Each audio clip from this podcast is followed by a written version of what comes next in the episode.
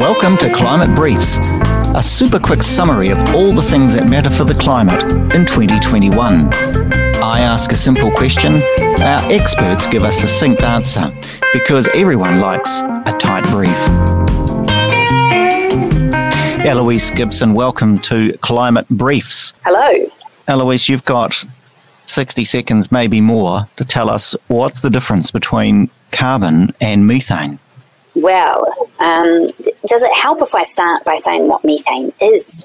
Yes. So, methane is this gas that comes from swampy kind of places. So, methane is what happens when uh, vegetable matter, kind of organic stuff, breaks down in the absence of oxygen. So, uh, one of the places it gets made in New Zealand is in landfills. When you chuck away your compost, it goes to landfill, gets covered up, uh, there's no air, and it breaks down and produces methane. You find it under the ground uh, when organic matter has broken down thousands of years ago and it's made oil or coal. Um, and then the, the methane's trapped down there with it as well, and that gets released when we drill for oil and gas sometimes. Uh, and of course, what we always talk about in New Zealand is that it gets made in the guts of cows and sheep. So when they break down grass and hay and other food in their guts, there's no oxygen in, in their gut and they get a buildup of hydrogen, which joins together with a carbon atom, one carbon to four hydrogen, and makes methane. And the cow gets rid of that by burping it out um, into the air. Uh, and when we talk about the difference between the two gases, what we're really talking about most of the time these days is their difference um, in how much they heat the planet. Why does it matter? Why does why do we care about methane? We never used to. We never used to. Well, we never used to care about any greenhouse gases, right? I mean, you know, we moved into New Zealand um, and felled the entire native forest covering the country so that we could make farms and grow food. So, you know, we just didn't know about any of this stuff. Um, and and methane, I think, probably has been a bit of a late comer to the to the climate change conversation in some ways. It's been very very hot topic um, the last maybe five or ten years, but before that, you know, it was all about carbon dioxide. Um, at least in my perception of the the popular mm. conversation. I think you're right. So we care in New Zealand because it is a unusually big proportion of our greenhouse gas profile. So the big greenhouse gas globally is carbon dioxide, uh, and there's a lot more of it than there is of the other gases, such as methane, and that's from our industrial processes, so cars, smokestacks, um, you know, heavy industry, all of the stuff that you associate with with global warming, mm. and methane is a, a smaller part of the global profile, but in countries like New Zealand that have got a lot of cows and sheep per head of human and you know per car per smokestack we have a lot of livestock it's a big proportion of the issue. So we in new zealand spend a particularly big amount of time talking about methane you know how much it matters relative to carbon dioxide and what we should do and what well let, let's come to the what should we do but tell us about when it goes into the atmosphere because there's a difference in the way that it sits and breaks down in the atmosphere than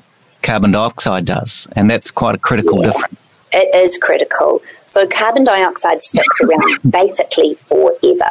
So if you're talking about, you know, human timescales and, and the future generations that we think about when we plan for climate action, carbon dioxide that we put out today never goes away unless you plant a tree or find some fancy technology to suck it back in its effect on heating the planet isn't going to stop. It stays there.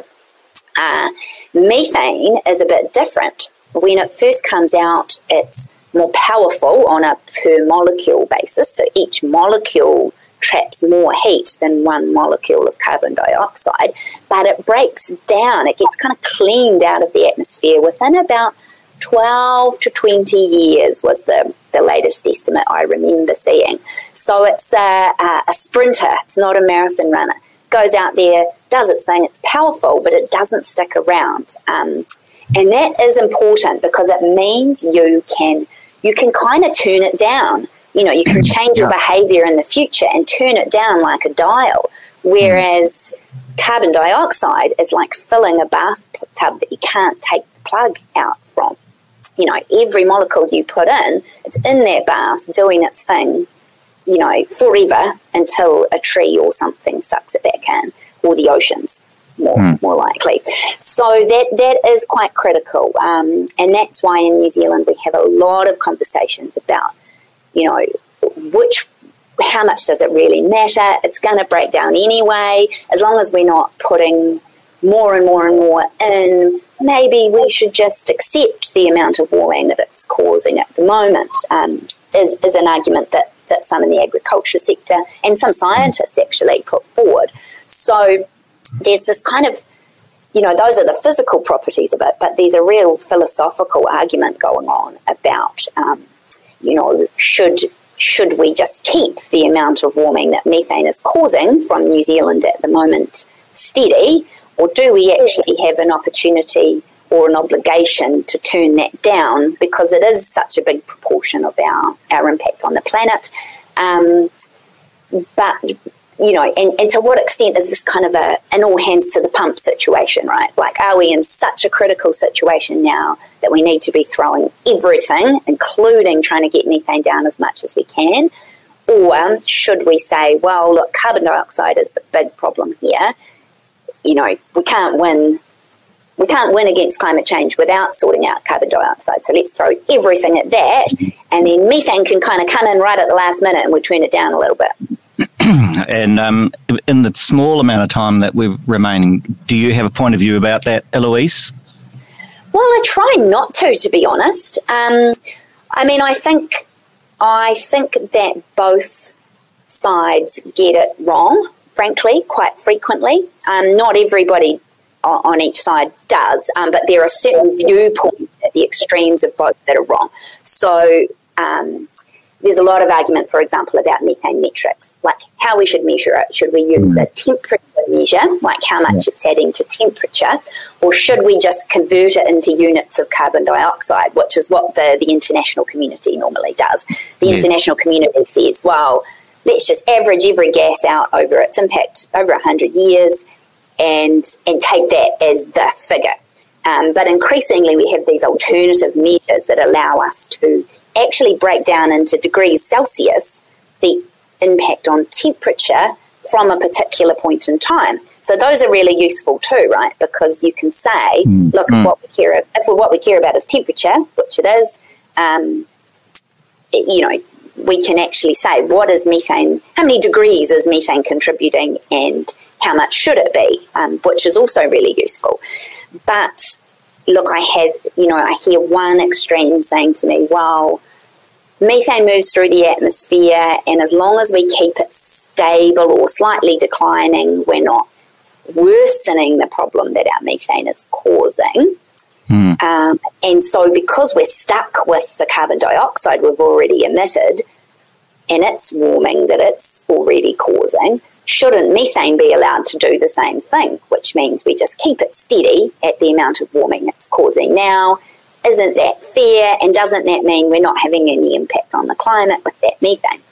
Um, which isn't kind of quite it only makes sense if you ignore the portion of methane that we're causing every day as we continue to produce it, right? It's, it's kind of analogous to that old argument. Well, I'm beating my children just a little less. Well, it's it's a grandfathering argument, right? It's saying, well, this this harm is already here, um, you know, and so as long as we're not making it worse. Um, whereas the opposing argument is, of course, we should be trying to dial it down as much as we can. But when you get, that's where you get into questions about how much, and that is really hard to answer. So the government has accepted it doesn't need to go to zero. That's what's in our Zero Carbon Act, is that mm-hmm. carbon and nitrous oxide need to get to zero, but methane just needs to be dialed down. But there's still huge amounts of debate about how much it should be dialed down.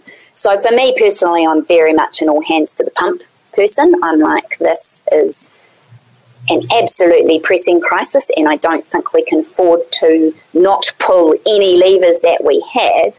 But mm. I also recognise that the questions about, you know, what is the least economically painful and the least socially painful way to go about pulling those levers we're still figuring that out. Um, and I, I, can't see us in New Zealand getting to a position where we have no cows and sheep anytime soon, right? Mm-hmm. So for me, it's about how much is it fair to dial that impact down and what ways can we do it at least cost and with other co-benefits for, for example, waterways, um, and you know how much how much we do that. And that look, that question is far beyond my powers as a journalist to answer. But I absolutely cannot wait um, to see what the Climate Commission's got to say about it next year because they're thrashing all of this out right now, and they're looking at the economics. They're looking at fairness. They're trying to figure out how do we measure fairness um, between different industries. Um, and of course, the counterpoint that I, I haven't talked about, I did say both extremes, and I've only talked about one. Um, but the you know the counter extreme is the methane should be priced just the same, lumped into the emissions trading scheme, and it should have to get to zero by 2050, just like everything else. So the UK is pretty keen for us to do that. Um, they've more or less said to us, look, we're, we're getting methane to zero. We've got a net zero target.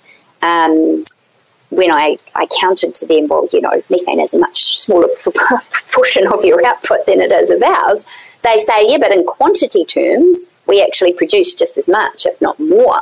So the, the physical amount of methane that we're going to get to net zero is really big. Um, and so don't be so wussy, basically, they're saying to us. Mm. Um, and because we're a developed country, of course, there are a whole lot of developing countries that make a lot of methane, but the pressure is not going to be on them the way it's on us to to get on top of it. So you hear, um, you know, often people who are very supportive of um, carbon dioxide emitting industries not having too much of an economic hit. They say, well, why should we have to get to zero? put it all in the emissions trading scheme, see what's the cheapest way to get to zero, and we do that. Um, and what you see, of course, when, when you just do a straight analysis like that is probably sheep and beef farms being planted up in pine, which, as yeah. we all know, is uh, contentious for all kinds every, of social reasons. Every action has a equal and opposite reaction. Eloise, that was a very eloquent and excellent summary of the issues surrounding methane and carbon dioxide uh, and the players. So, um, the last remaining question for you is what are you looking forward to on your climate calendar 2021? I am such a nerd, Vincent, that the thing I am most excited about next year is the Climate Change Commission putting out its draft reports on the 1st of February. Um, I just, they have put so much time and effort uh, into nutting out the kind of things that we are talking about today. And I think that we will have a picture of where we as a country need to go and what levers we need to pull to get there that we have frankly never had, despite a lot of chit chat mm. and, and mm. argument about reducing emissions. Super excited about that. Um, and on a on a private note, I'll be happy in February to mark a year as being climate change editor for Stuff and having had a senior climate change reporter there as well. Um, I think the fact that we've you know we've survived a year and we're going into our second with hopefully fewer distractions from viruses and, and world meltdowns yeah. is going to be pretty cool as well.